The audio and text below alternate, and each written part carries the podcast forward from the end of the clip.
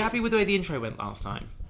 Yeah. Okay, perfect. Let's do it again then. Yeah, well, I just did. Okay, fantastic. Oh my god! oh, oh, it's all like my, my nipples are ready to be clamped already. Uh, We, yeah, the, the, uh, we uh, just missed out on, uh, well, you, actually, we were here. You, dear listeners, uh, just missed out on a pretty titillate, a Titillate. titillating discussion of, like, what is nice about nipple clamps. That's just the crazy antics we get up to here at Slurry. Sorry! Uh, you know, I, I, I, I'm very confused about the nipple. Yeah. Like, yeah, yeah, yeah, yeah. Because yeah. okay, Yeah. so um, I I have quite small nipples, and I always thought that this was bad because I find big nipples really beautiful. Um, and and then um, and then one time, like a really really high dyke at a party came up to me, and she was like, I think she had she had a Scottish accent. oh my god. And she came up to me, and I can't do the accent, but she was just like, sorry, just like, sorry. And she was speaking really, really quickly, and she was like, sorry, sorry, was sorry, high. sorry, sorry, sorry, sorry. I, I just need to, I need to say, I need to say, uh, uh, maybe it's a bit weird to say, but you, you have the smallest nipples I've ever seen. And, and I went to say, thank you. but she, I literally couldn't get a word in because she was so quickly processing how small my nipples are. And, and, but then I was told actually that I have really nice nipples. But Did you get to see her nipples? No, I didn't ask. Do you think that maybe she had really, really, really huge nipples she was self conscious about? Or, ma- or maybe like she had really huge nipples, and all of the people whose chests she had usually seen had really huge nipples, and my nipples being kind of a bit small was by like because of her previous experience shocking to her, despite the fact that my nipples are not shocking. And on that note, welcome, dear listeners. I'm like, to- sorry. Yeah, no, okay. So nipples are actually not the topic of today's. Uh, No, nipples are not. You would be forgiven for thinking the nipples are the topic. Yeah. But there was a situation there that demanded justice. exactly. And therefore, the topic today, Olympia, is. demands.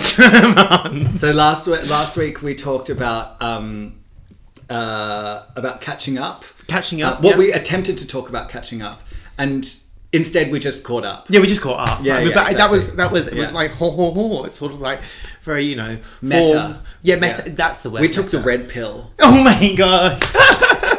Have you read Females by Andrea Long Chu? Well, I was about to say there's a number of females that I have read, but the book itself, no, no. Oh my god, you would love it. It's really, really good. Okay, Uh, what is it? She's like she's a um, like a trans writer who is uh, credited with uh, kickstarting the second wave of trans stu- uh, trans studies or something.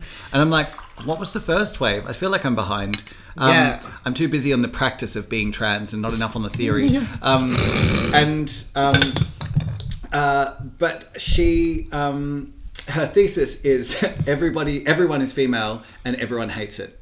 And, and she says uh, that like femaleness is sort of like um, an ontological universal sex where, um, that is defined by self-negation. And and all politics including feminist politics rebels against femaleness oh wow, yeah that's really great. it is great, but I actually in my in the book chapter that I wrote that I mentioned last week. Oh yeah, I kind of came to the idea because like one of my motivations in the, writing the, it was, the abolition of men. yeah for the abolition of men. Yeah. um, was that I realized she like all politics. She's saying feminist politics rebels against this universal femaleness where we negate uh, our desires for the sake of someone else. Um, and um, she says everyone is everyone hates that, but I think that relies on a uh, liberal individualist uh, conception of freedom, which is like where there's one person like slash douchebag, and this Yeah. douchebag does whatever they want, and that's freedom. Yeah. Um, but like actually, like I think uh, like a Marxist uh, or like a communist conception of freedom involves a sense of collective freedom, like yeah, yeah, yeah, that- yeah. that it's comes- also that comes about through actually the negation of the self that is nece- necessary to be involved in any sort of community. Yeah, also yeah, yeah, totally right. It's like it's basically as well as that this this is to do with like an alienated notion of the self Mm. of freedom that has emerged from uh, the alienation of labor or like This is I actually Yeah. I, I, I, wrote- about um, yeah that's how I got to it actually That's I was, friends. I was talking about species being and about how like that I was saying that men are a result of uh, of the alienation of man appropriately named from uh, his environment and his species and so he gets confused and he thinks that all of uh, uh, like this is the bourgeois man, thinks Hmm. that all of the species' activities are for him, when in fact uh, it's the other way around. There's a- Everything he does is for the species. Yeah, it's quite interesting as well is that you can see this between two different analyses of evolution, which is Darwinian evolution, which was then taken to be survival of the fittest. This, but this is this is like a really super duper bastardized. Like this is Darwinian Darwinian theory through the lens of capital accumulation. Yeah. and the and you know the survival of the fittest, and therefore I need to be the most vicious and cutthroat person because Leading that's to what it is social Darwinism, right? uh, ah, yeah, totally. And then and this idea, whereas like Kropotkin did, uh, uh, the anarchist prince did like a, uh, or ex prince or something like that, did another study. Who is he? Kropotkin? Kropotkin. Kropotkin, like yeah, basically, That's a hot name. It is a hot name. It was a hot Yeah. person, but Anarchists are hot, right? anarchists are hot. Yeah, Yes, if like- unwashed. Sorry. Uh, no. yeah, see, this is this is this is my like this is my eternal problem uh, because I'm very um, I'm very finicky about hygiene. But um, uh, yeah, I know, but that's always su- such a forbidden fruit. but the thing is that it was always this thing that it was like uh, like I am a communist, Mm. but I tend I find that anarchists anarchists tend to be hotter. Yeah, because they're like bad boys. You don't give no fuck about your library. Like, uh, whereas, but I, there's a lot to say about this. But what Kropotkin did is he did another Oh, sorry, study. yeah. Mm. No, it's okay. Did a study of the Siberian woods, which was like an I, uh, an environment. And a, like similar to the Galapagos Islands that Darwin did his theory, because the Galapagos was, of course, this completely isolated uh, ooh, scenario Mm. where you could do this, and like the Siberian woods was equally like that. So, and he basically found that rather than this sort of like very linear approach Darwin took, that all the different forms of evolution and life were interrelated with one another. Yeah. Who knew? Yeah. Um, but but there's a lot to say about this, which is uh, between anarchists and communists, because lots of because communism really is really rooted in the experience of the working class, whereas lots of anarchists were uh, were Russian princes who were just like, well, we should just you know, we should all be completely autonomous and not have to uh, uh, suffer any form of hierarchy at all, kind of thing. And it's like. Uh, which of course they could come to because they were princes. Yeah, see, this is also like for me. This is the thing that like, um, I actually don't think I've read any serious anarchist um, theory. So it's like I just I've just found some of its followers like achingly hot. Um, like and um, and then also not been so convinced by the tactics by their political tactics however very convinced by the way that they look and their artfully ragged clothes i Yeah. find that the like the, the like the, the really ragged looking anarchists Yeah. are invariably middle class Ah, yeah. So there's a lot of really interesting things about this. So I saw something about like a Sign one time from like on some anarchist place being like, we don't mind about this. We like love our rats or something like that. And then someone posted it was on a Tumblr thing, and then someone saying, oh, I bet middle class person meant this because. And it's like basically that there's a lot of people who then fetishize the impoverished conditions of the working classes Yeah. to be like, oh, I'm going and I'm like living with the rats and I'm doing all this stuff. Like I saw some uh, video of some uh, body, some uh, uh, girl who was like living in her car online and she was just like that and was but then also was becoming an influencer through doing it Yeah. and also was like basically they said uh, i could reduce my costs this way and then also I this is what I do with my time and just showed a series of activities and no job. Yeah. So it was kind of like just this thing. But yeah, it's a lot of stuff to do with Well, I don't mean that like because I don't mean that as an actual critique of uh, of uh, like the politics, um, but I think it's an int- it's a like um, and like as some sort of like pe- petty cheap uh, point scoring because like I think like I'd, Yeah, I know, but everyone I- hates a tourist. Let's just be real. Yeah, yeah, it's true. but like, I'd rather an anarchist over a liberal any day. Oh, yeah, completely, So no. like, um, like, and also what what people's actual political p- political opinions are matters, and like, I think it matters just as much, if not more, than someone's like identity or or, or whatever, you know. Well, so, I but like, yeah. the um. I do find it interesting that it's like it's much harder to fetishize lack Mm. um, when some part of your life has been dictated by that lack. And I, you know, Yeah. I haven't, I haven't actually read about it. And then I know that lots of people really love it. But I'm a bit put off by the title of this book, Testo Junkie. Uh, Yeah. like because it's like, well, like, I, like people in my family have died as a result of heroin. So I'm like, Yeah. so it's like. It's like so. What what relationship does like does your experience of like of you know what is it like pharmaco pharmaco Oh, the pornographic ph- capitalism yeah. Like like what relationship does that have to my father's death Yeah, yeah, Like, yeah, yeah. and, and, I, and I haven't read it so I like I totally qualify this but it's like sometimes it seems a little bit like this yeah this tourist stuff is a Yeah. little crass Yes, it is crass and it is dumb, and it's also as well. I actually have a lot to say about this because we we oh yeah it's recording oh yeah, it's still recording. Sorry, I just got I got distracted for a moment. Um, uh, I couldn't see my own face for a second. No, it's being stupid. Anyway, I have because we we actually we our new idea of themes. We actually of demands. We both have read stuff about demands recently. Yes. Which and and I want to go first. Uh, I'll mention some of these things first. you know what oozing glue Yeah. you can go first Oh, oh my gosh! Oh, let me squeeze his little titty nipples. yeah, you're so magnanimous. No, but there's um. I, that, uh, that can that can be on your, your on your merch as well. I, I guess I'm just going to start your merch. And it- like, let, I, you are so magnanimous. I'm going to squeeze my little piggy, t- titty nipples. titty nipples. Okay, yeah.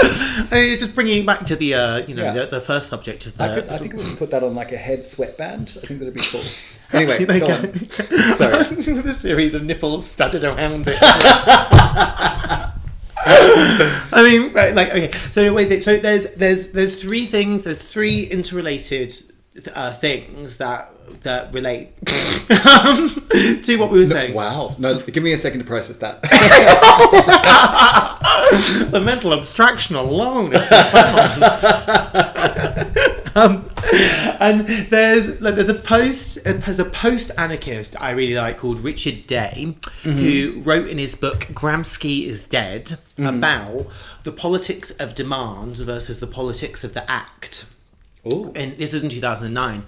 He said the problem with politics of demand is that it was a critique of hegemony or hegemony, uh, that this this HG word, Hegemony. hegemony. uh, Hegemony. Look, I'll just. Should I'll- we just leave it? Yeah, no, I'm just going to wave my hand whenever I need you to say it. Okay, cool. Then- Yeah, okay, like, Solidarity. Yeah. Um, so the critiquing the politics of Hegemony. and then and that they were always demand focused so that if you're demanding if you're demanding freedom from someone or you're demanding equality from someone you fundamentally posit that they have the ability to provide that to you and so that is versus the politics of the act is a far more um a far more immediate thing. It's about taking the power. It's about moving straight in and, and um, uh, doing these things. And it's also you could describe it as the difference between proactive and reactive. So that the politics of the act is proactive. You do something, and you force other people to react to you. Like you assert these things.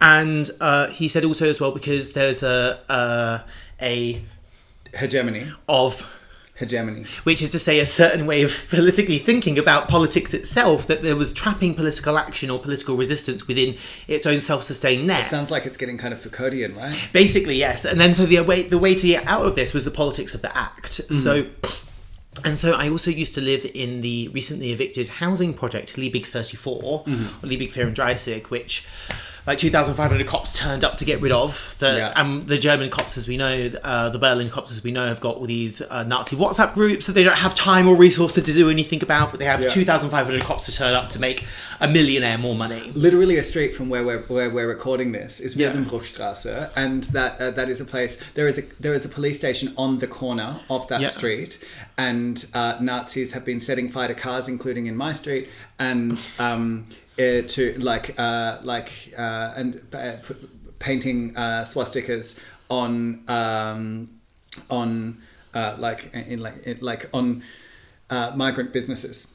Um, and so, uh, and this is right next to a police station, which, Yeah. se- which is sending a message that's just like, we know that we can do this here. And the police are like, I don't know what to do about it. it It's like, they're, they're almost spraying it on the fucking police station. Um, except they wouldn't because they're not trying to intimidate the police because Nazis don't hate the state, they hate migrants. But, It's um, also as well that by leaving the police intact, is they're actually leaving the system of law and order intact. They're not trying to occupy the place of law and order. They're. Oh, actually saying that absolutely, this exactly this is completely it. So it's just it's also as well as then, and then the, this you know there was like a fucking police helicopter and stuff, and they um at this thing, and so it was evicted and it was it was it'd been hanging for a very long time and it was like very sad and stuff, and I, it was like really upsetting, and it was like also because squatting is uh, very you know is a is an anarchistic sort of you know politics of the of the act. It's Yeah. to do the thing. It's to be like to occupy this.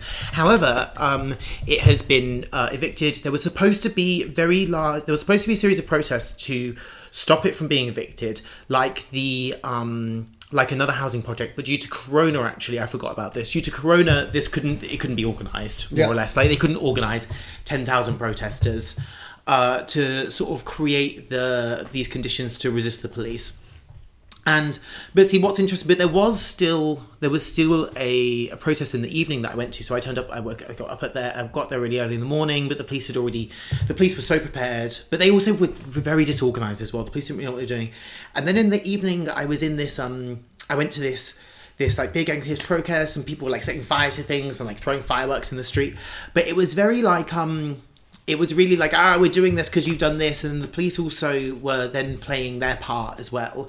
And then i just read this thing uh, about demands and it's all about folk politics and it's actually about this idea of the folk the folking of politics this was in 2015 is to create these small autonomous bubbles that focus on the real and the tangible experience, like an immediate experience, and they focus on tactics at the cost of strategy. And mm-hmm. for example, the Occupy movement in 2009, 2008, 2009, which is probably the prime example of what Richard Day would have called the politics of the act over Yeah. the politics of demand.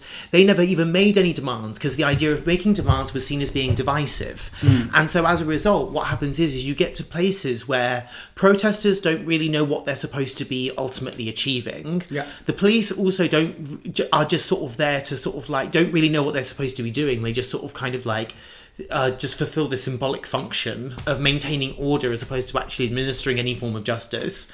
And that then also as well as that actually we don't achieve there's uh, this focus on tactics and the immediacy of the experience uh, loses this overall sense of structural change uh, with these things. And so a great example of and then it was also as well as that then what happens within this is that then you create situations where rather than uh, you end up just having a series of tendencies that occur. So you have systems that come out. And also, what's really pro- important to acknowledge about this, actually, and what's really problematic about spaces that don't uh, identify their agenda, is that actually these do create. Um, which I say as a neurodiverse person, they, they create exclusion for cognitive uh, disability, basically. This is a really important thing to understand because if you don't actually have a clear set of ideas, but you're kind of just relying on everyone like feeling the vibe, but because Yeah, and yeah. maintaining really strict moral purity inside themselves. Yes, and then this is it. It's more about moral purity and ethical duty because it's also as well. It's to do with basically a more complex world, and it's about maintaining these things. And so, what they argue for in this book that I was reading is that we need new sorts of cognitive maps. That we've had a breakdown of our cognitive map, so we don't have a projection. That's why we can't make demands. But we sort of, you know, we've seen this. That I, and I really love. I really love the politics of the act versus the politics of the demand. I think it's really right. But I also think that that actually is that we do really require. It now is getting to the point we we do require a sense of demands within these things. This Like, is really yeah. interesting. It makes me think of like um, there's this book by China Mieville called October, which is uh, China Mieville's a really cool uh, fiction writer, uh, but also uh, like political writer, um, and uh, he. Um, it's a, like it's a history of the Russian Revolution. So it's like the history of the Russian Revolution written by a novelist, which is just like Oh my gosh, that's fabulous! yeah, it's amazing. And like he describes this thing that Leninist, uh, like uh, during the revolution. I am not a Leninist, by the way. I realize what I said last week and what I said this week would make it seem like I'm a Leninist, but I, I'm not. I'm not that committed. Wait, was that ecological Leninism? Eco Leninism. Eco Leninism. I, yeah, but I was like, I mean, like, also as well. like, To be honest, the, the ecology movement could do with some Leninism. Oh, absolutely. No, Yeah, oh, like- I'm, I'm more of an I'm more of an, a, a Leninist than I am uh, like uh, like a liberal uh, eco activist. I'm neither neither of these things, but I would I would I would consider turning up to an eco-Leninist forum. Oh, absolutely. I mean, bludgeoning the Russian the like the Russian oligarchy to death with like bags of compost. Yes. That's, I'm pretty sure, the truest expression of eco Leninism, but I haven't looked it up. Um, but um, uh, like one of the things that um, Lenin was doing, like throughout, like the throughout this revolution, was like, uh, like, and he was changing his mind from like day to day, um, based on like based on the events as they happened, uh, negotiating what what they called the ultra left, um, which was like. Uh, the left of the Bolshevik Party, like the far left of the Bolshevik Party and the anarchists, um, and uh, and and the right, um, and like so, it's like um, talking about like uh, swinging in between the politics of the act and politics of demand and stuff. It's, it sounds actually kind of interesting. Like it sounds like it has this sort of parallel. I have this book. Um, I'll show it to you after we finish recording. But um, uh, I like. I think I've, I. I also. I'm very. I'm sort of like. I'm seduced by the um, by the uh, by the the politics of the act as you describe it. Yeah. Um, and like that's like I literally find anarchist thought. I know, yeah, literally, literally, I know. It is like, so I am, I am literally seduced by it. But um, uh, boy with a Molotov cocktail is just so hot. but I also like this thing that you say about ta- tactics at the at the expense of strategy. Like this was what was so infuriating about Occupy Melbourne, which I was involved in. yeah. Um, uh, that it was just like. Um, like a whole bunch of people like just fucking like sitting around and like just fingering their assholes while screaming about consensus based decision making making which is undemocratic like consensus Oh, yeah, no, yes, is yes. undemocratic I- And- yeah, yeah, yeah, and so I- everyone yeah. is like sitting around getting really, really fucking excited about uh, this tactic that they had discovered, while completely, and then talking about capitalism while completely forgetting to make any suggestions. And the organization that I was part of at the time was trying to make interventions like. Why don't we make demands for housing, like concrete demand for housing? Yeah. This is how we could link up with the trade union movement because the trade Yeah. union movement did start to be a bit interested. Um, and Yeah. it just like fizzled out. And I think that Yeah. like this, uh, and I, I, I, I think it's important to draw, us- like to not to taint uh, all, because there are very serious and good anarchists. Uh, Yeah. But there, there is also this like this variety of like rebellious middle class, uh, ki- like kid anarchism, which is Hmm. which is really interested in tactics because they're very fun to do, and is not so interested in strategy because ultimately the system is kind of a comfortable life for them, and they get to rebel against their parents while actually not doing anything dangerous enough that would change the position that they uh, that they that all of the property that they will inherit. No, totally. It's also that uh, strategy entails responsibility, Mm. and they're fundamentally they're just like I don't want to be responsible, and uh, it's also that the, the to take Which is weird because anarchism, like like classical Yeah. anarchism, is all about taking personal resp- personal and collective responsibility. Oh my responsibility. god, it is, isn't it? Yeah, like totally. Yeah, it's like, like, the idea that we can manage this ourselves. So it's like, what is with these little, like the, these middle class bros um, uh, that like that get so excited about this? It's like it's a perversion of it. So I think it's really important not to, not to like, uh, like, like- it's um, important not to paint it, tar everyone with the same brush. No, and also as well, fundamentally means you escape morality because, like, I, I wrote this thing. I had this big thing when I was receiving disability funding from the uh, in the UK, and I, I've written this. I've written like a fake letter to someone, which is really my just rant about these things. It ended up like cathartically writing out seven pages, and I need to still finish it off and stuff. Uh, so it's it. Uh, but within that, I sort of like uh, developed a, a, a sort of train of thought that it's something that I found as a disabled person receiving funding from places and stuff, um, and working with things, is that it was sort of seen that you know that this is being this is a good thing. You know, we're doing a good thing. We're doing a good thing by providing a disabled artist with funding, and this is. Um, and this is but what happens is though is that then by entering into this moral territory by us then doing a good thing it then entails like a burden or a responsibility of gratitude on the recipient of the good mm. thing. Mm. And then that means that that person has a responsibility upon that gratitude of then engaging in good behavior mm. in a society that systemically disables that person and subjects that person to a series of prejudices which also can happen within uh, etiquette, language, small talk, and every single day situation. And so the result, the what happens is, is and then also within institutional practice, and also within the institutions that the institution that's funding you has interactions with that they don't have control over. So at some point, you may end up becoming a bad person in all of that. You may end up getting stressed out or upset or these sorts of things, and then the, then what happens is that then you don't have the ability then when you become like a bad per you then become the bad person you become a bad disabled person who the organization giving you money can't possibly be seen to be responsible with because they've done the good thing of hmm. in this very capitalistic way of providing you with this then you then have the responsibility for all these things. And then what happens is that then when you become bad because they're good they can legitimately stop supporting you Yeah. and they can just wash their hands of it which mm. actually is basically is that it's that so the issue of whether or not you support a disabled artist or dis- disabled people is is neither good nor bad it's it's a situation of I mean, I I hesitate to say right or wrong, but I would say more justice in this sort of situation. Like you should just do it because it's just and fair and Yeah. correct.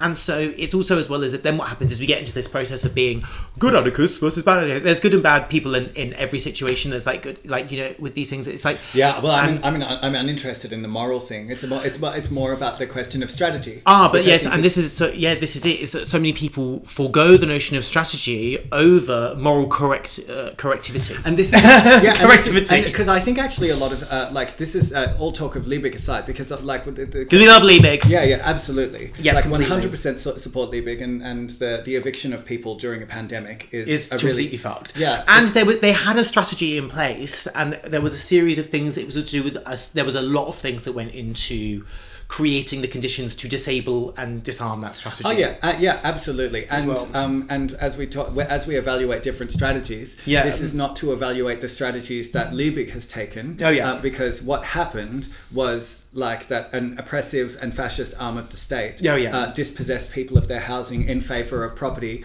uh, uh, in favor of the property rights of a person who did not need that. Yeah, that, and that's that's the only thing that's relevant to talk about in in, in terms of Libby. So like Yeah. the, the, from like my investment in this discussion is Mm. um, more like a, like a more broad, uh, broader, generalized sort of thing. Um, Mm. and like uh, like the, the the reason that I think it's important to talk about it is because that uh, that actually I think any uh, any contest is going to be won by strategy rather than Yeah. to evaluate the the efforts of. Um, of uh, a bunch of people struggling and working very hard to maintain housing at such a de- like a desperate time. So like yeah, yeah, yeah.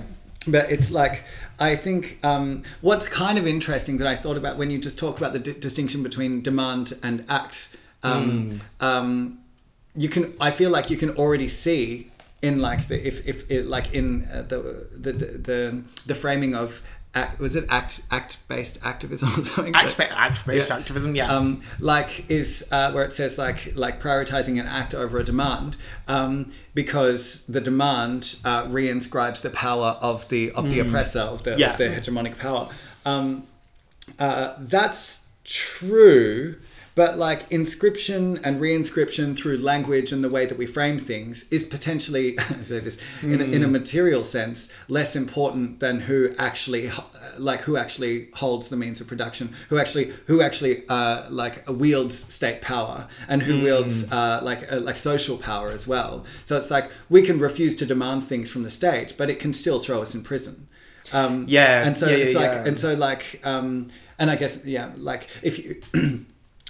If you acknowledge that that power is there and then you demand that it be otherwise, that's not giving in to the power. I don't think it's like acknowledging that it is there and demanding that it be uh, that, that it like that it exists in a different way.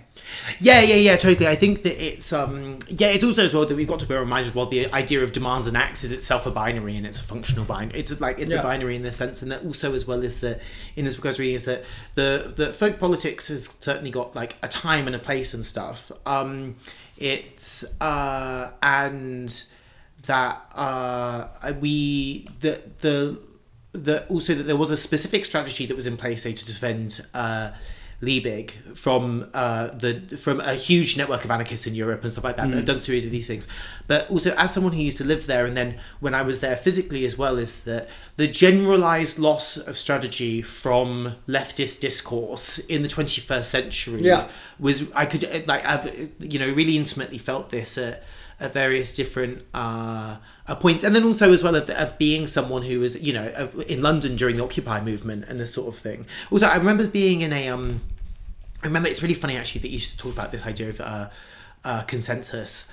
Uh, in Melbourne, because I was on a performance art course with someone, and I was talking about politics, and they were like, "What about consensus?" And we had a, Uh, and I was like, Fuck I know they immediately brought it up, and I was like, yeah, because you're always gonna have, uh, you're always gonna have conflict and disagreement. Well, it's like if you want like a very good way to uh, like start an undemocratic um, uh, process is to frame a question and say. Uh, like uh, to a group of people and say it needs consensus in order to pass and Yeah. in that way you can impose your will on people however you want that it's like that it's like um, uh, I put to the group the question: Shall we be democratic? Uh, we we sh- we should be democratic.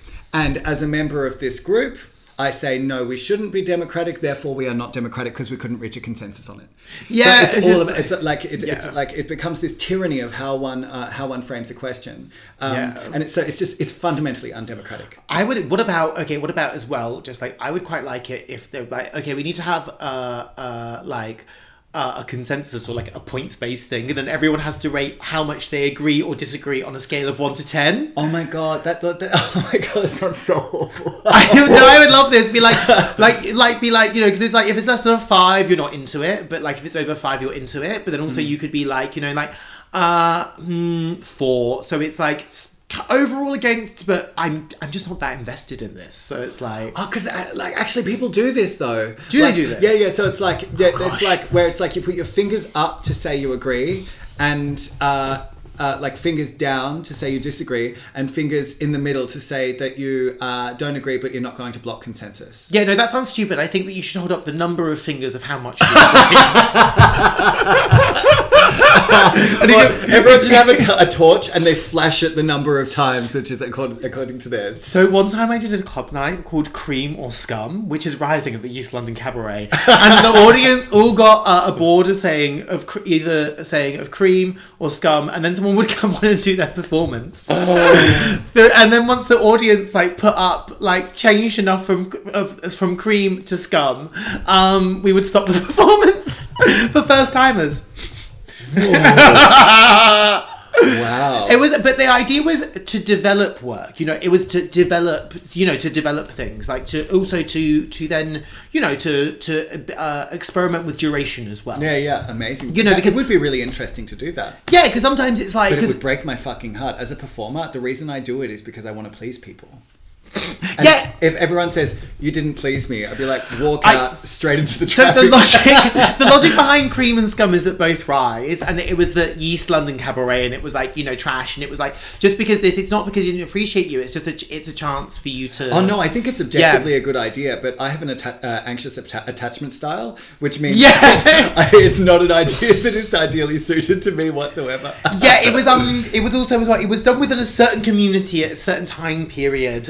I Uh, loved you. I, I performed at East You London, did right? repeatedly, actually. Yeah, I found some really old. repeatedly? Yeah, yeah, a couple of times, a number of times actually. Yeah, you. Oh. That's this is but you, this is when you were traveling to. You, I think you were traveling to London quite a bit.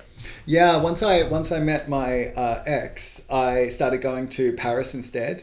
Um, which like wrong decision. Paris is shit. Yeah, I don't London, like Paris. London's amazing, and Paris sucks. And they're the same size, and it's just like there is no. I've never found any interesting counterculture in Paris. No, it's true. It's true. It's true. In Paris, there's just one culture. Yeah, and I don't I don't like love counterculture. Like often it's like when you can't find your place in counterculture, it just confirms you will always be lonely. Oh, don't be. Oh, but, but, like, oh. but at least oh. at least like you can fool yourself for a short while. In Paris, you were confronted with your own abject misery, like like from day one. You Yeah. wa- like you like you feel like you look kind of nice, and then you walk along in Paris, and people who themselves don't look nice make you feel bad about how not nice you look. fuckers. I yeah, say, it's a 200 year old museum staffed entirely by assholes. Ah! You know, you're right. Actually, it completely is. It completely, completely is. And what's terrible about this is that I, I mean, I,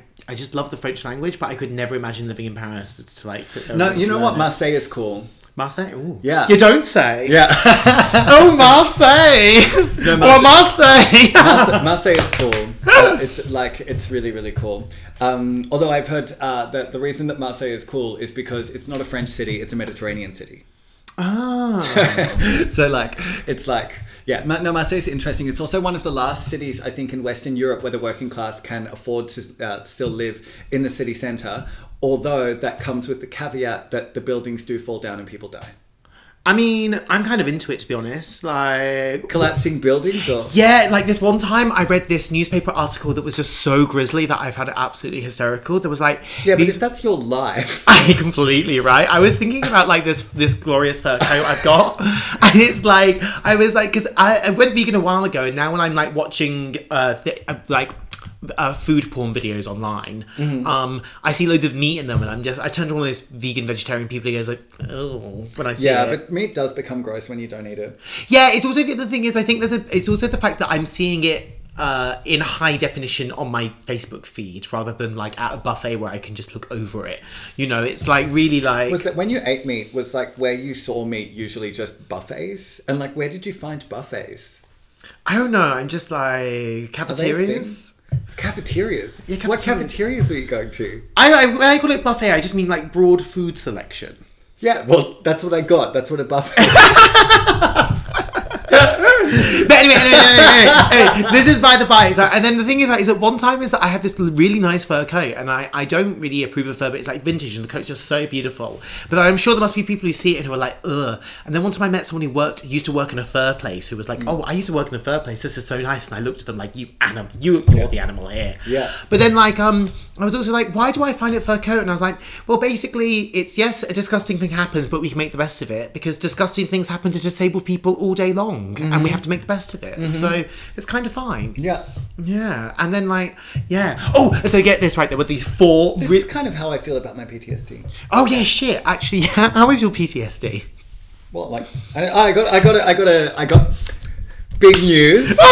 Oh! I got the formal diagnosis. Yay! Yeah, Does yeah. that mean you get like any? So that means I'm not making it up now. no, but it's interesting because it's like, uh, like, I, I, I, I identify with that. That it's like a disgusting thing happened, and you've got to make the best of it. Yeah, speaking of which, there were these four people, like four like incredibly like, rich people in London, sat around enjoying some like white wine at this like old Roman temple in London, and there were like four of them at a table and um laughing, and then a, a, as they were they were all just chuckling about doing these things at some joke, and then a piece of this 800, 800 2000, I don't know, however, uh, hundred year old Roman temple just decided to dislodge, and it fell. And it killed one of them.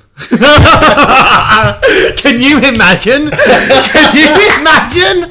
Like you're all four of you, you're like ah, you know, in the four cardinal directions: north, south, east, and west, and suddenly three. Oh my god! I'm delighted this is ghoulish. yeah, oh, yeah, it is. I mean, like, oh, a bit of a falling building that kills people adds a bit of spice to your life. Yeah, yeah, but I, I feel like I yeah. I, Well, I, I feel bad about the idea, especially if like like because the, the thing is the buildings are neglected by landlords, um, Ah. and then and then and then they collapse. Uh, because uh, yeah, because landlords refuse to um, because the rents uh, like you know they say are not high enough and shit like that, and so they refuse to repair them, and then uh, The working classes can't they work on them? Yeah. Oh, no, but also interestingly as well is that uh, just to do in terms of like how we uh, entail with activism and stuff. One of the reasons that's cited for there's quite a lot of discussion if we look at the way that the police force has evolved through the 20th century, how they've gone from sort of like men with like, like metastasized, more like metastasized and like that's what cancer does. Oh yeah, yeah, yeah, okay, yeah, yeah. Yeah, uh, yes, yes. The the tumor is now armed with pepper spray and various like uh, devices and things. However, um, it's also argued though that certain people argue that in the 19th century that the workers' unions were fighting for their rights and stuff, and the police used to just kill people and hang people willy nilly. Yeah. So the Yeah, absolutely. And also, like in the US, uh, the the the the ancestor of uh, today's police force was um, uh, a uh, a force to catch uh, escaped slaves. And the first, uh, maybe I'm wrong on this, but the first um, police force, the first constab- constabulary or something, um, uh, in the British Isles was uh, in Ireland um, uh, to uh, like by, by, by the British, or at least by by the um, by the Anglicans, like Yeah. the, like you know, well the British, uh, like the English, um, Yeah. um, uh, to uh, keep down this uh, colonized population uh, of the Irish, and this is. a really, really interesting thing to consider because I remember in Australia they put um, uh, Aboriginal uh, recipients of welfare. Uh, on a thing called, I think, the Basics card, which meant that they could only use their welfare benefits at uh, certain stores and they weren't allowed to spend like some section of it on um, on uh, alcohol, uh, cigarettes, or porn. Um, and so it was actually called quarantining their welfare. Um, What? Yeah, yeah. Oh and this gosh. this this uh, started like ten years ago uh, or, or longer. And one of the arguments that uh, that people were making at the time, like because of course this is like this is a continuation of like uh, colonial domination and violence, um, and Yeah, like, yeah, yeah, and, like extreme like sadistic violence. Um, and It's also like these things are available to people in society, but they're not available to you because you are now not a person because you we don't- you are not seen as a person within society. exactly, exactly. That's completely what it is. It's Yeah. like either either make them not available to anyone or make them available to anyone who is a person. Yeah, yeah, and but one of the s- s- uh, s- someone raised the argument that they were like, we everyone needs to oppose this really strongly because what what will be done first to uh, like a vulnerable indigenous population will. Um, if uh, all goes well for those who do this, um, soon be applied to uh, uh, like the broader uh, working class um, uh, population, and this and this is this is what we have seen with the police force, which was initially um, uh, conceived of as a uh, like a colonial tool of domination, has now been extended to everyone. But uh, and but but of course, like it hasn't lost like the police because the police are still racist. Um, it hasn't lost. it, Yeah. it- like it hasn't uh, like lost touch with its roots. Um, Yeah, yeah. But also uh, the broader working class. Um, uh, like uh, like um, not just for the people that it was uh, like the, the racialized populations that it was int- initially intended for uh, is now also susceptible uh, to this force. Often especially if it's the white working class not as strongly as uh, the, the like black or indigenous um, populations that were initially bru- brutalized by this. But um, so we see that what happens um, to uh, an especially othered, very often racialized uh, group of people um, will often be broadened out. Uh, to uh, as a means of domination that re, that reinsure, uh, that re um, establishes or like um, uh, re- assures the the continuation of the economic and material status quo. Yeah, well, it's also it's really interesting because within the within the Uh, hegemony, of hegemony. Okay, so there's this, there is this logic basically within demands is that um, so I've sort of spoken about this before. It's like so, for example, there is an LGBT. Hegemony. Okay, so that means that LGBT people work within this within this hierarchy, and Yep. what there is is there's a floating uh, master signifier of that. Hegemony. I really can't say it. I'm happy to help. yeah, fantastic. I'm very, I'm very invested in what you're saying. So if I can do anything to help it happen, Yeah, so um, within that basically is that there's so this is, there's a hierarchical process where there's the master signifier of like LGBT. That's a it basically it's a sort of it's a floating signifier, so it has half content, which is to say it's the LGBT, and that could be L, B, G, or T in any given moment. Kind but it's mostly G in disguise, right? yeah, it's completely of, well, of course, yes, completely. And then it's really interesting because also this is seen very much as an issue of sexuality that was started off by gender non-conforming people. But that's besides the point. Anyway, the point is that a really great example of what Richard Day is saying uh, within these things of of demands is that um, LGBT politics is only ever part of the LGBT Hegemony. and so it only relates to the LGBT world kind of thing. And a really interesting example of this is Chelsea Manning, who, um, uh, whilst uh, as uh, whilst give, with the given name Bradley Manning. Uh, obviously did uh, WikiLeaks, which is one of the most profound political moments of the 21st century, and then uh, transitioned in solitary confinement. And then, uh, if you actually read Chelsea Manning's story, she snuck away all of her secrets on a CD saying Lady Gaga. Like she put, like, Yes. and then people, no one, no one remembers this, and it's completely amazing. And, and also, she was actually beaten up by two members of staff. And actually, what happened was is that she was living a double life and going on internet chat rooms and talking about her truth. and then also was like, hey, so I'm um secretly living. I'm a secret. I'm the secret woman working in a secret agency for this secret imperialist power of the of the U.S. of the freedom.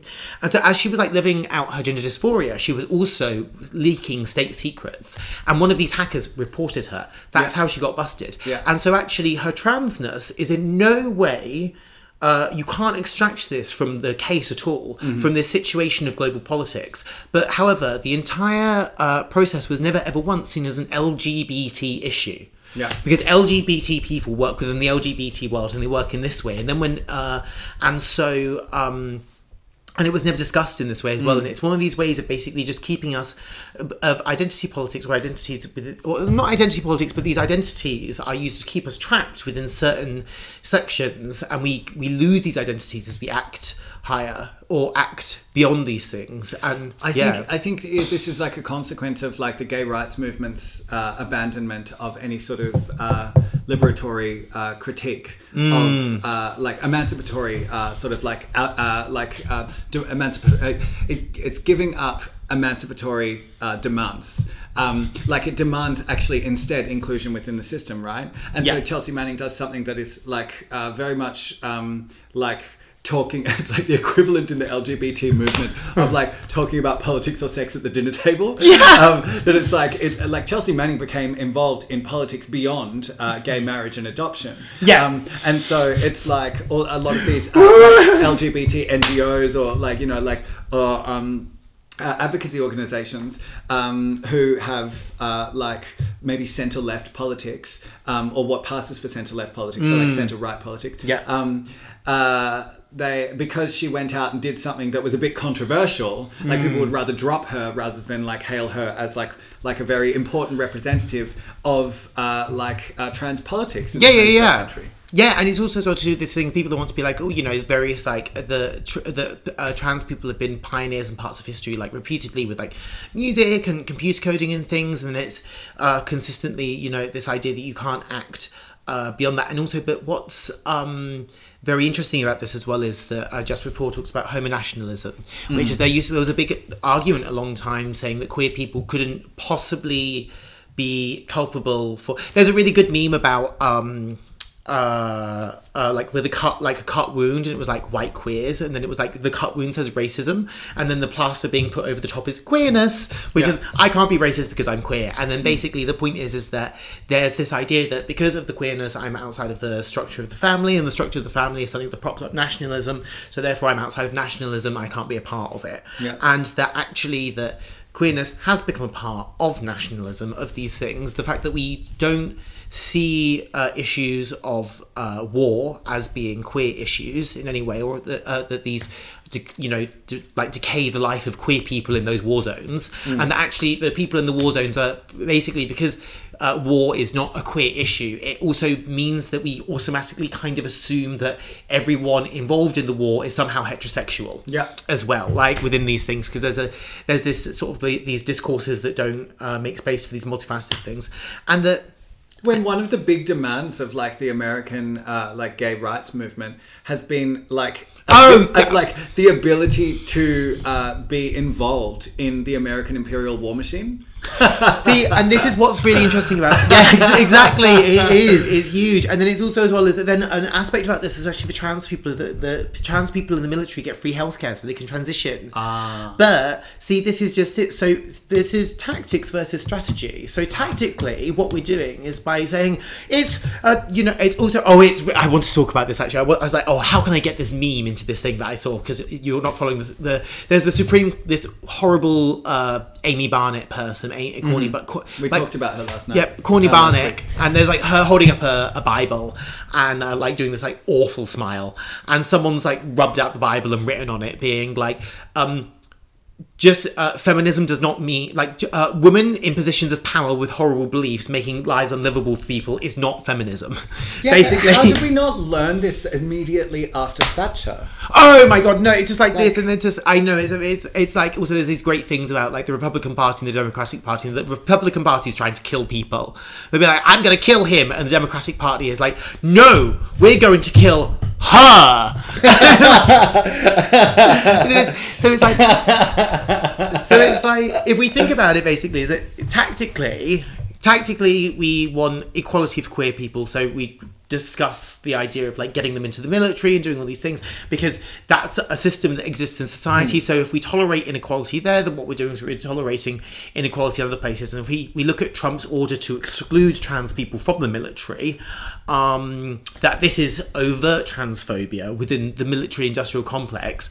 But trans, if trans people want to be in the military because of the healthcare, uh, the better argument is to go towards nationalised healthcare and Yeah, free exactly, healthcare. exactly. Like this is the thing to go towards. It's actually about let's improve rather than say that. So strategically, do we really want to be advocating for the legitimacy of war? No.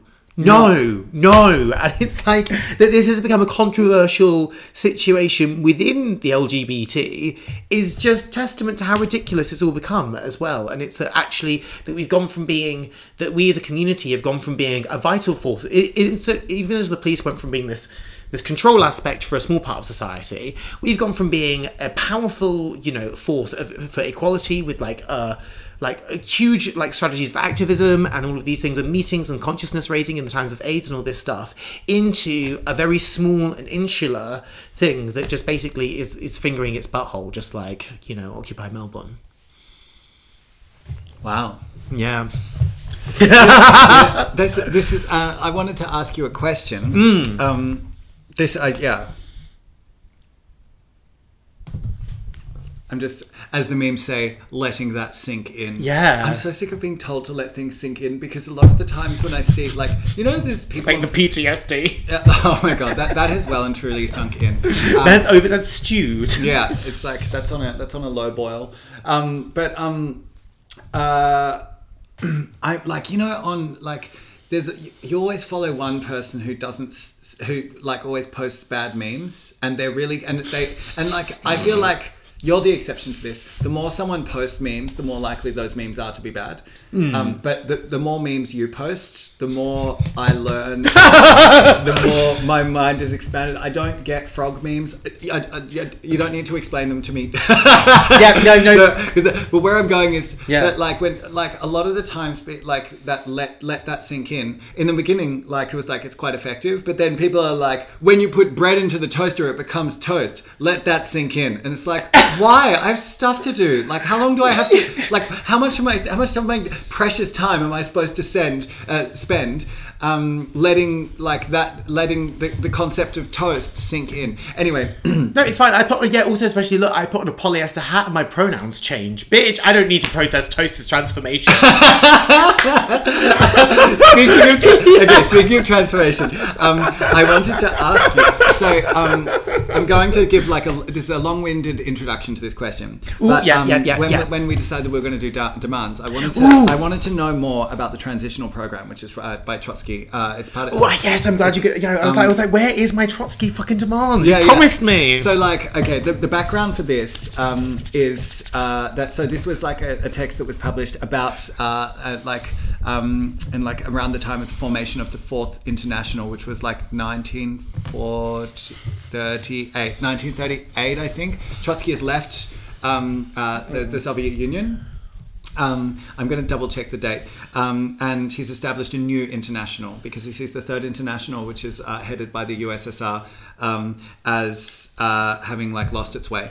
Um, which like he was 100 percent right. Yeah, I mean- like, at a time of like the gulags and the, and, the, and the purges and stuff, I would also agree that maybe the Soviet Union had by that point lost, lost its yeah, I just I like. put it, I put it, but so Trotsky says in this uh, in this book, uh, what, what so it's like really like that uncle who starts out being like a really chill guy and ends up becoming like Or like like those those guys those guys who were really really like about in 2014 started getting really into atheism and then by 2016 they were just fascists. Oh god.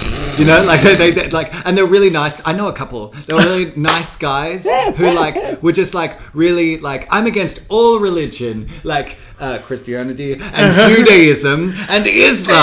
And it's Yeah, yeah, yeah, yeah, yeah. The volume, the volume with which you said those three things, and the frequency with which you mentioned the religions that you're against, tells me that you might have a little something else going on. Yeah, but and you um, also but you also have no problem with uh, uh, binary marriage and monogamy, binary genders, like all the various like secular moralities that we have in our society that are very obviously Christian in origin as well. Yeah, well, and, and also just like um, there's like liberation theology was a big part of leftist movements in Latin America. Like, Hmm. I just, I'm just like, when someone really, really focuses on atheism, I get a little worried.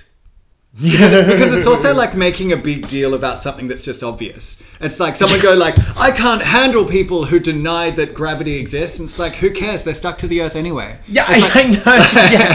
Yeah. Like- it's like, oh my god, did you know that there's no God? Like, yeah, it's like there's but there's a big empty space there where there's supposed to be something, and it's like it's like it sounds like it's you are the person who is having a problem with. Yeah, this. yeah, because I grew up, I was raised secular. So I'm, I was never so upset about the absence of God. I got home when I was like, when I was five, um, and I, I went to the church group because it was on a Tuesdays. It was a nice social occasion. Yeah. And like, you know, the, ch- the adults at the church were the only people in this small town of like 1,000 people who weren't viciously cruel to me. Um, and, um, and so I got home and I said to mum, I believe in God. And mum said, why? and that was the end of my flirtation because I just went I I don't know I think I was like five or six and, and my, my, my mum was like she wasn't um, she wasn't against the idea Okay, but she was just like why do you believe in God and I was like I cannot answer that and so I'm thinking I don't believe in God and then that was it. That was it. Like I had like a bit of a hippie phase and like blah blah blah. Anyway, it's um, but let's please not go into my hippie phase. Um, No, no, no, no. But so, I uh, think this I, is- hippies is going to be a topic soon. Oh no! Okay. So uh, this is the transitional program. That uh, it's uh, the death agony of capitalism and the tasks of the Fourth International. My nipples are hardening. Yeah, so uh, this is by Leon Trotsky. Um, and um, so this is playing on uh, um, uh, the transitional program. Uh, it's about transitional demands. And so classical social democracy. Um, he says is split uh, it split uh, things into the minimum program and the maximum program. And the minimum program is uh, it limited it, I'm quoting directly limited itself to reforms within the framework of bourgeois society. So this is social democracy actually. Yeah. Uh, this is what's left of social democracy. Uh, actually social democracy now has largely social democratic parties now has largely given up on even that. But um, it's the, it's the thing uh, that, that, that they tend to be all about is the, the minimum program, which is reforms reforms inside capitalist society as it as it currently exists, and then the maximum program uh, promise uh, quote promise substitution of socialism for capitalism uh, in the indefinite future, which means the substitution of uh, capitalism by socialism like so like implementing socialism rather than capitalism so there's the minimum program and the maximum program Yeah. and then um, as he says between the minimum and the maximum program no bridge existed and indeed, social democracy has no need of such a bridge, since the word socialism is used only for holiday speechifying. so, Speechifying. yeah. So, um, but, like, and so he, he says basically that we need to make transitional demands, have a transitional program about how to get from uh, from ca- uh, capitalist society, to uh, like a post-capitalist communist society. Um, or a socialist society, um, and um, then so uh, then they, it's like making demands that will um, that uh, re- resonate with what's going on now. Um, so like in the I, uh, like it was suggested to me, to me that tax the rich in the US was a transitional demand because it's like yes we demand that people will this will resonate with people now um, and it could potentially get us to a position where we can start to say expropriate the rich. Um, so um, so it's about like talking to people where they're at and trying to get to a point where you can make more radical demands. And I, I like I do like this idea. I'm like I'm also I, I was a member of a couple of Trotskyist organizations. I still don't know if I'm a Trotsky. I don't think I'm a Trotskyist.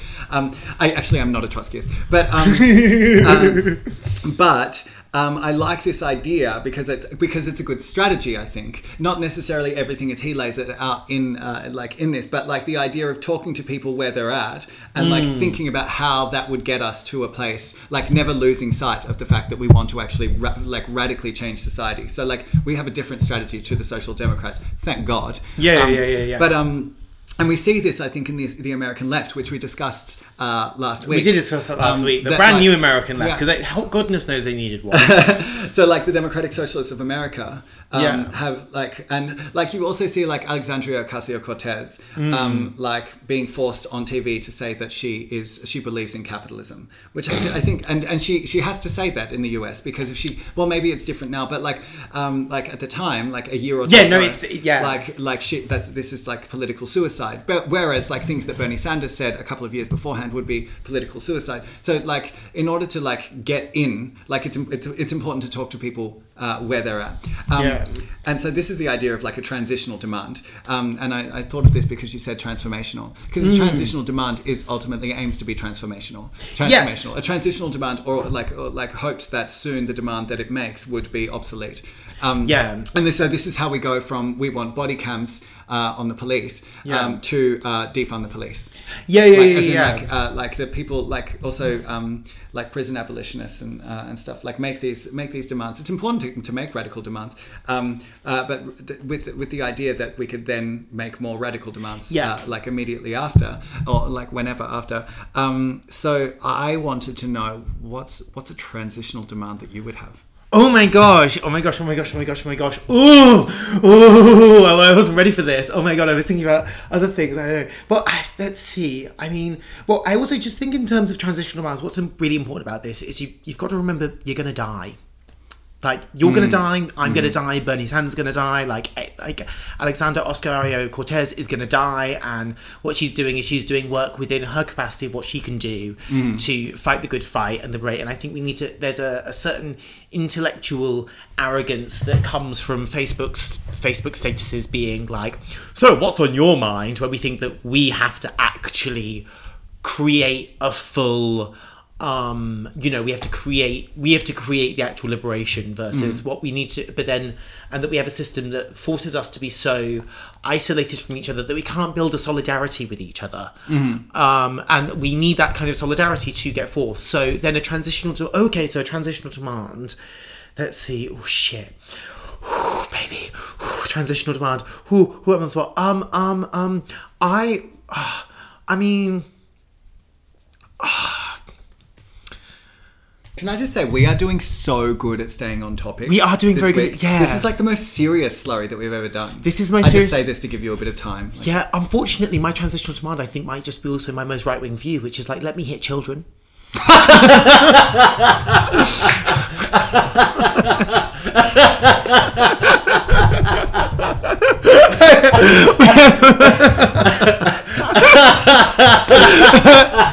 We're all in this together. If your child is misbehaving, I have a right to discipline them too.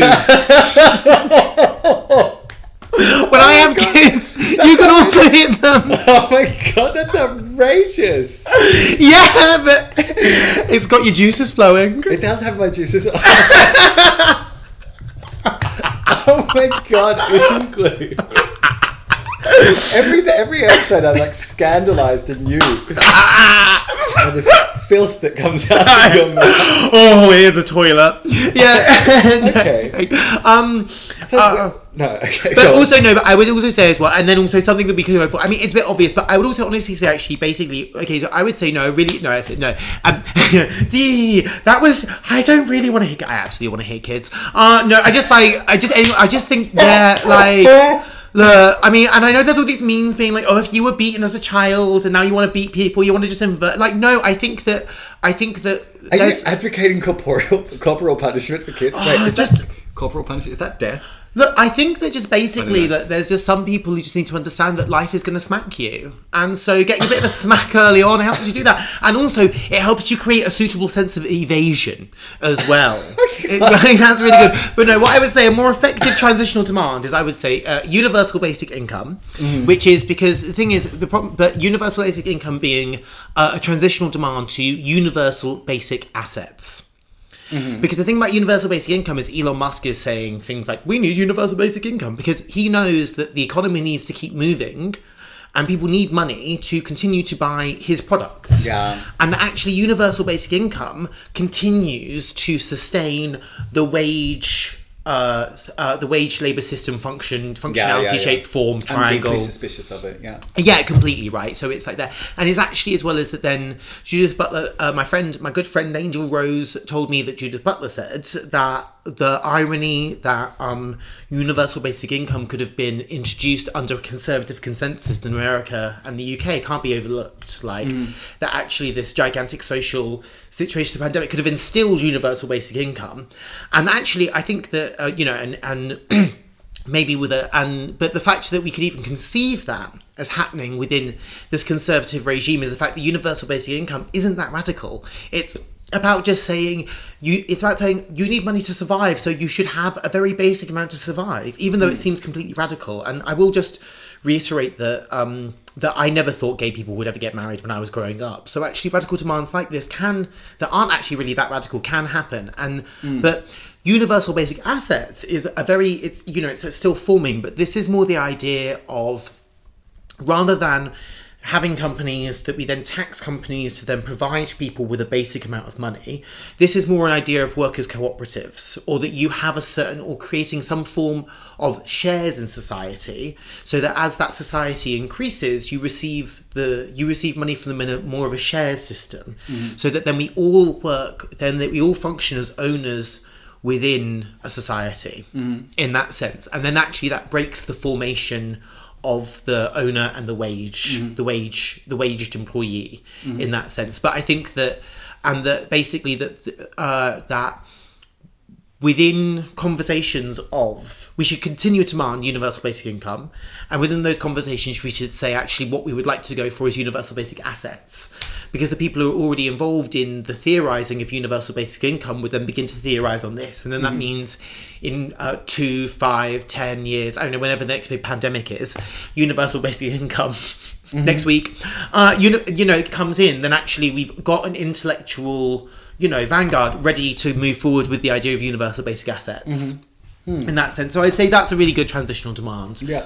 That- It makes yeah. me think also that I think the Green New Deal is like a really excellent transitional demand because it's like it's like it. I, I think it it has the demand itself has created has uh, radically changed um, like uh, perspectives on the left for a very very long time. People were like.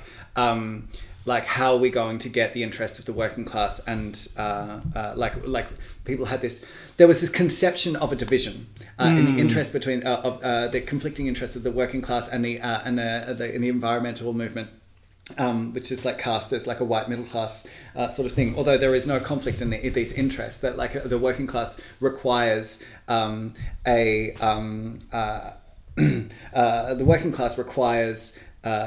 A planet on which to live. yeah and also the majority of resources are consumed by actually not only the middle class but the upper class as well Oh, taking absolutely. flights and the vast things. majority by the like actually by the upper upper class. Um, Yeah, totally right. So, yeah, but we all need the planet, yeah. like an environmental movement that doesn't take into account like a working class politics is flirting with ecofascism.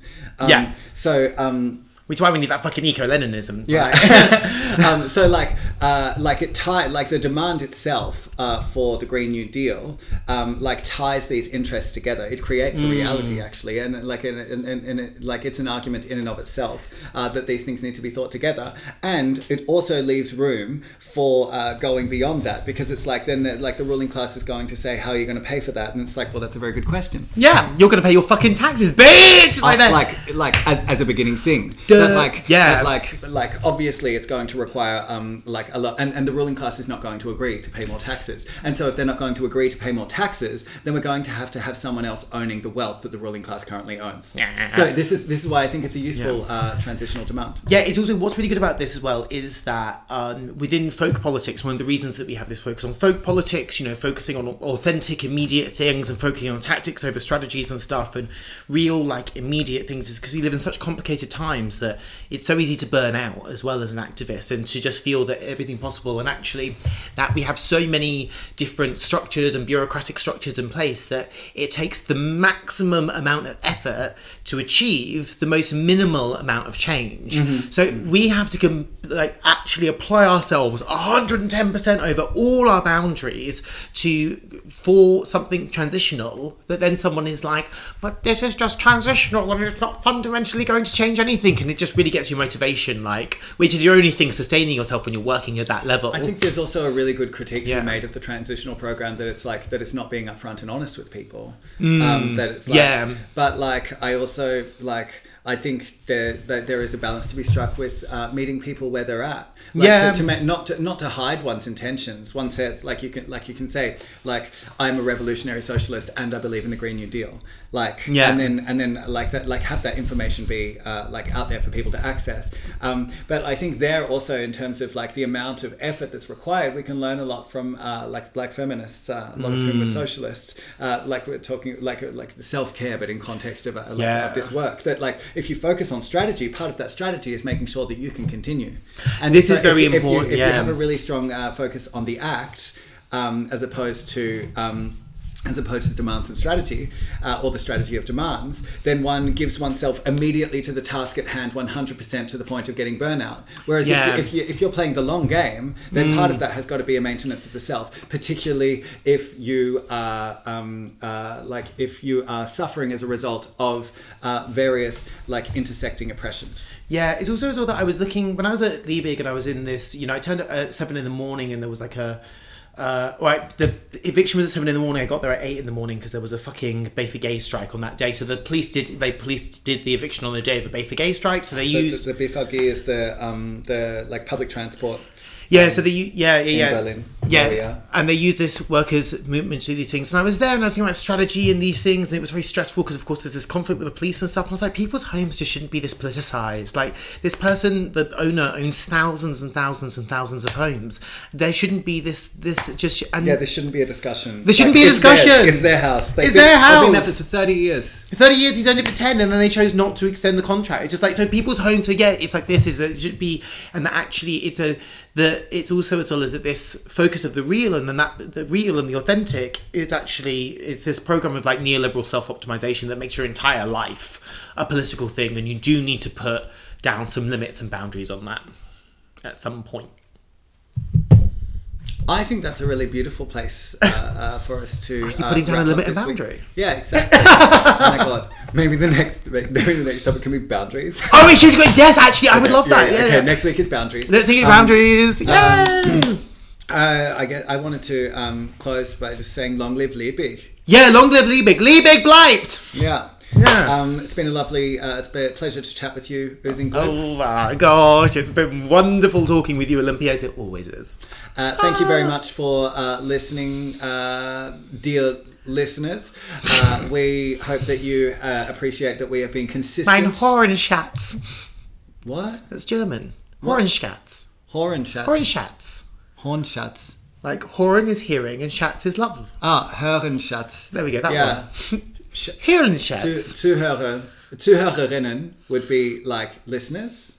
Um, and Schatz. Yeah. I don't care, it's an imperial gendered language and it's my plaything.